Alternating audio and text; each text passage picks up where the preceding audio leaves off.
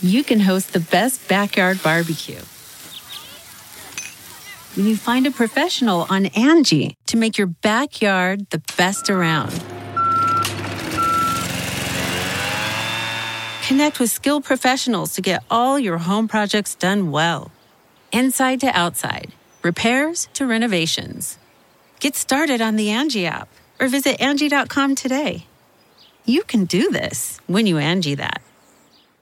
I'm Rachel True. And I'm Trent Venegas. And you're listening to Quoting Gene Roddenberry, the 100 day podcast that celebrates what would have been the 100th birthday of the man that created Star Trek. Each day between now and the end of our podcast, August 19th, one of Star Trek's biggest icons, or celebrity fans, or both, will be quoting Gene Roddenberry.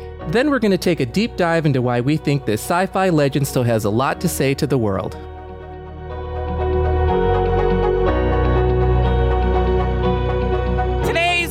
Quote is read by Star Trek's own Jadzia Dax Terry Farrell.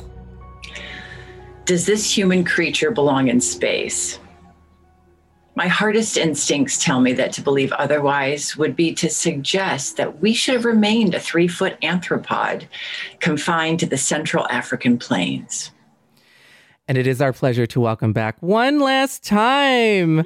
the fabulous actress Charisma Carpenter. Welcome back. It's been such a pleasure having you all week, Charisma. Oh my gosh. Thank you, Trent. It's been nice deep diving into these existential uh, conversations with you. Yeah, Gene gave us so many amazing quotes and so much food for thought, and it's it's such a pleasure to to talk about them with you. So okay. this one, this one is is kind of um speaks to like evolution, don't you think? Uh, I think the thing that strikes me about this quote, because I'm not sure when it was written, right? But it wasn't recently. And I love that Mr. Roddenberry, first of all, understands that life probably did originate in Africa. You know mm-hmm. what I'm mm-hmm. saying? Uh, mm-hmm. Because that's been debated a lot. And it seems like people try to go out of their way to say, no, it wasn't Africa anywhere but Blackieville. So yep. I love that he's like, listen, we evolved. And the other, my other thought about this quote is I just realized we're a creationist nightmare, aren't we? We are an. no, but we really are because this quote is kind of about. Um, you know, we bothered to crawl out of the primordial ooze. And even um, mm-hmm. I've mentioned it on here before. I wrote a tarot book, right? And uh, one of the cards they have a little thing crawling out of the primordial ooze because it mm-hmm. signifies where we came from and our enlightenment. You know, by the by the end of the card, where it is gone to. So I love this. I think it makes perfect sense. He's saying we bother to become sentient beings.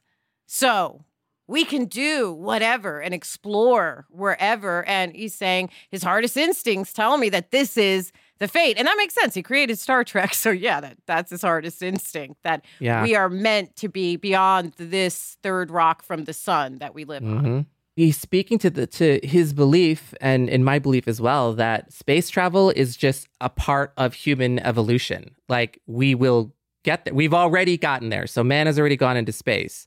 But this this future that he and the legions of fabulous Star Trek writers have created this vision of a future where uh, you know we've mankind has evolved to a point where we have achieved faster than light travel and the uh, the science to build the spaceships that take us deep to the you know farthest reaches of the galaxy and evolution is a story point that plays pretty often in many of the Star Trek franchises. Uh, the first thing that, that comes to my mind is uh, in Voyager, uh, the the crew of Voyager. They are in the Delta Quadrant, so they're 70,000 light years away from home. So they're stranded on the other side of the galaxy, and it's going to take them 70 years to travel home, and they have to figure out how to get home sooner than that. So, in the course of their uh, attempt to, to return home, they come upon a planet of saurian creatures who, and not to get into the whole story, but it turns out that they were evolved from dinosaur life here on planet Earth. So in the story, it's essentially dinosaurs evolved to sentience and were able to break free of planet Earth before uh, you know the asteroid hit and wiped out all all of life on the Earth, and then you know, we started all over again, and traveled to the farthest reaches of the galaxy and evolved just like we did. So while we evolved from apes, they evolved from dinosaurs, and it's just such a great sci-fi story and it's one of my favorites when you know now that I'm talking about it one of my favorites of Voyager and it just speaks to what is so wonderful about sci-fi in general, but uh, how it resonates with this quote that Gene spoke so many years ago. Space travel is a natural part of human evolution. I, I just don't think I could have said it better. And then for you to tie it into the context of his creation, the show, you know, it, you've said it all. I, I just think it's simply, it just means, uh, of course, we belong in space. Mm-hmm. You know, of course, we belong there, just as we we're a tadpole. We've become human. You know, we've gone through everything. We would, of course, eventually continue our journey on into space. Mm-hmm. That seems natural. Yeah, absolutely. Necessary, a part of advancing. Yeah, and part of what you mentioned something before, Charisma, about how these people, um, you know, as space pioneers or whatever, or whether it's the past or future, it's kind of the same as when we travel, we go somewhere else. Like you go to another country, don't you kind of come back with a, a new perspective of your life in America? Sure.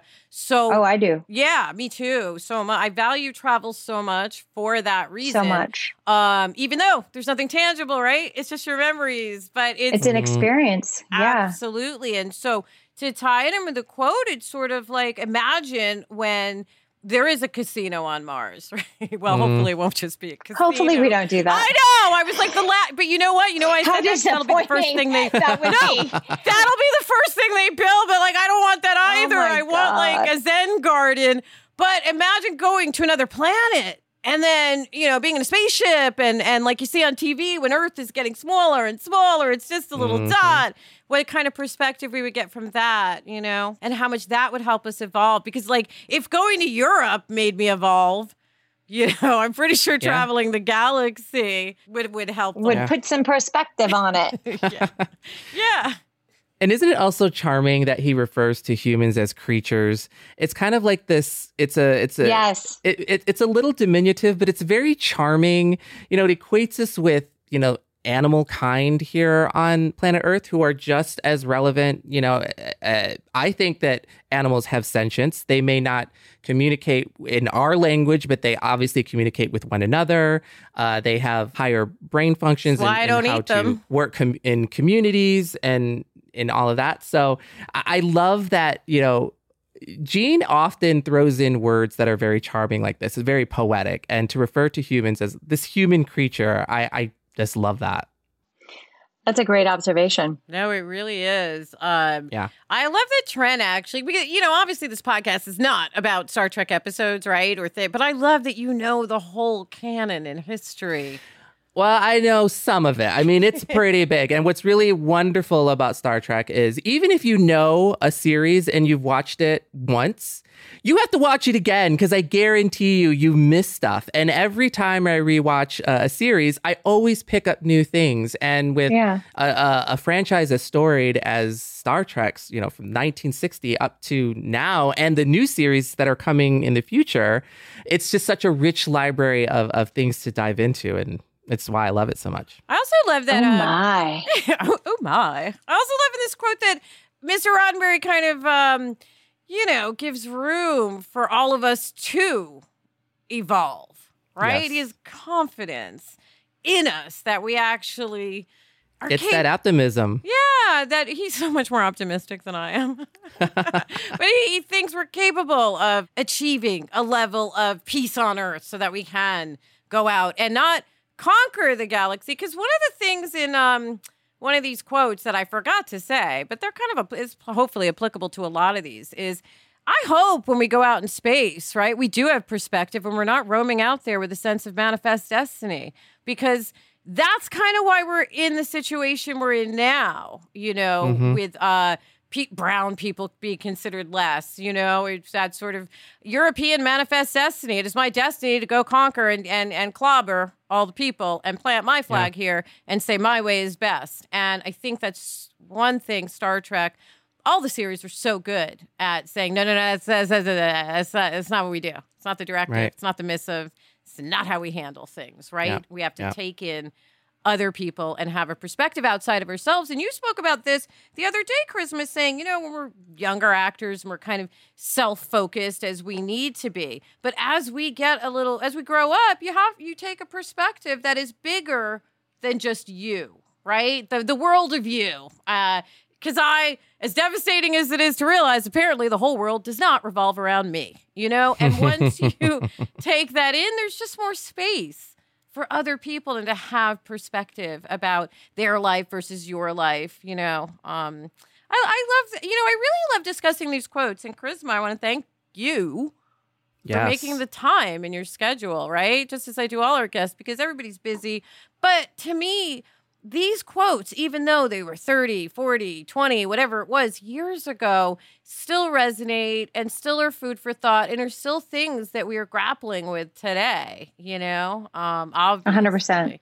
We've Yeah. come through a real water Sadly. I know, I know, but we certainly, listen. We've come through a real watershed moment in the last year. We've spoken about it this week, right? Whether it's personally or or the world at large and mm-hmm. politics and all that. And I'm genuinely hoping that this time and reflection about this time means I think we're in a whole new epoch, is in a whole new time. Like, or if I'm being more optimistic, it's the age of Aquarius, man. Yes. Yeah.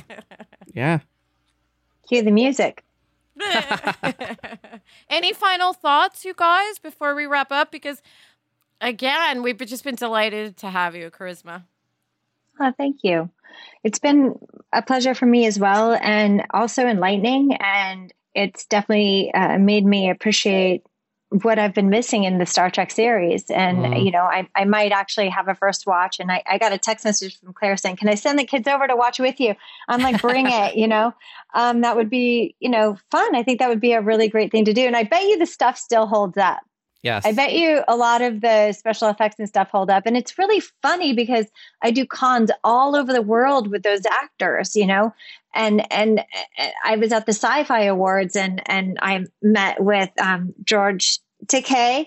He only really came on my radar because of his politics, you know, because Mhm. that's where my focus is right now. Mhm. And it's just interesting that I had been in in you know Australia with him, and I didn't like fangirl as I probably should have. well, Charisma, it has been such a pleasure having you with us all week long. All of Thank these these conversations have been so enriching for me. Uh, hopefully, they've been for our listeners as well. Uh, so I want to thank you. Per- we want to thank you personally for being with us this week.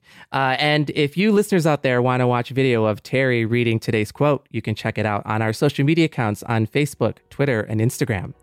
And we hope you'll join us tomorrow for another episode of Quoting Gene Roddenberry. Bye.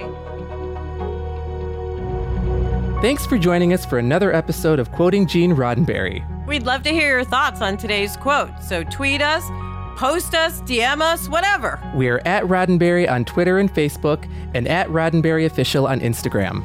Quoting Gene Roddenberry is a Roddenberry podcast hosted by me, Rachel True.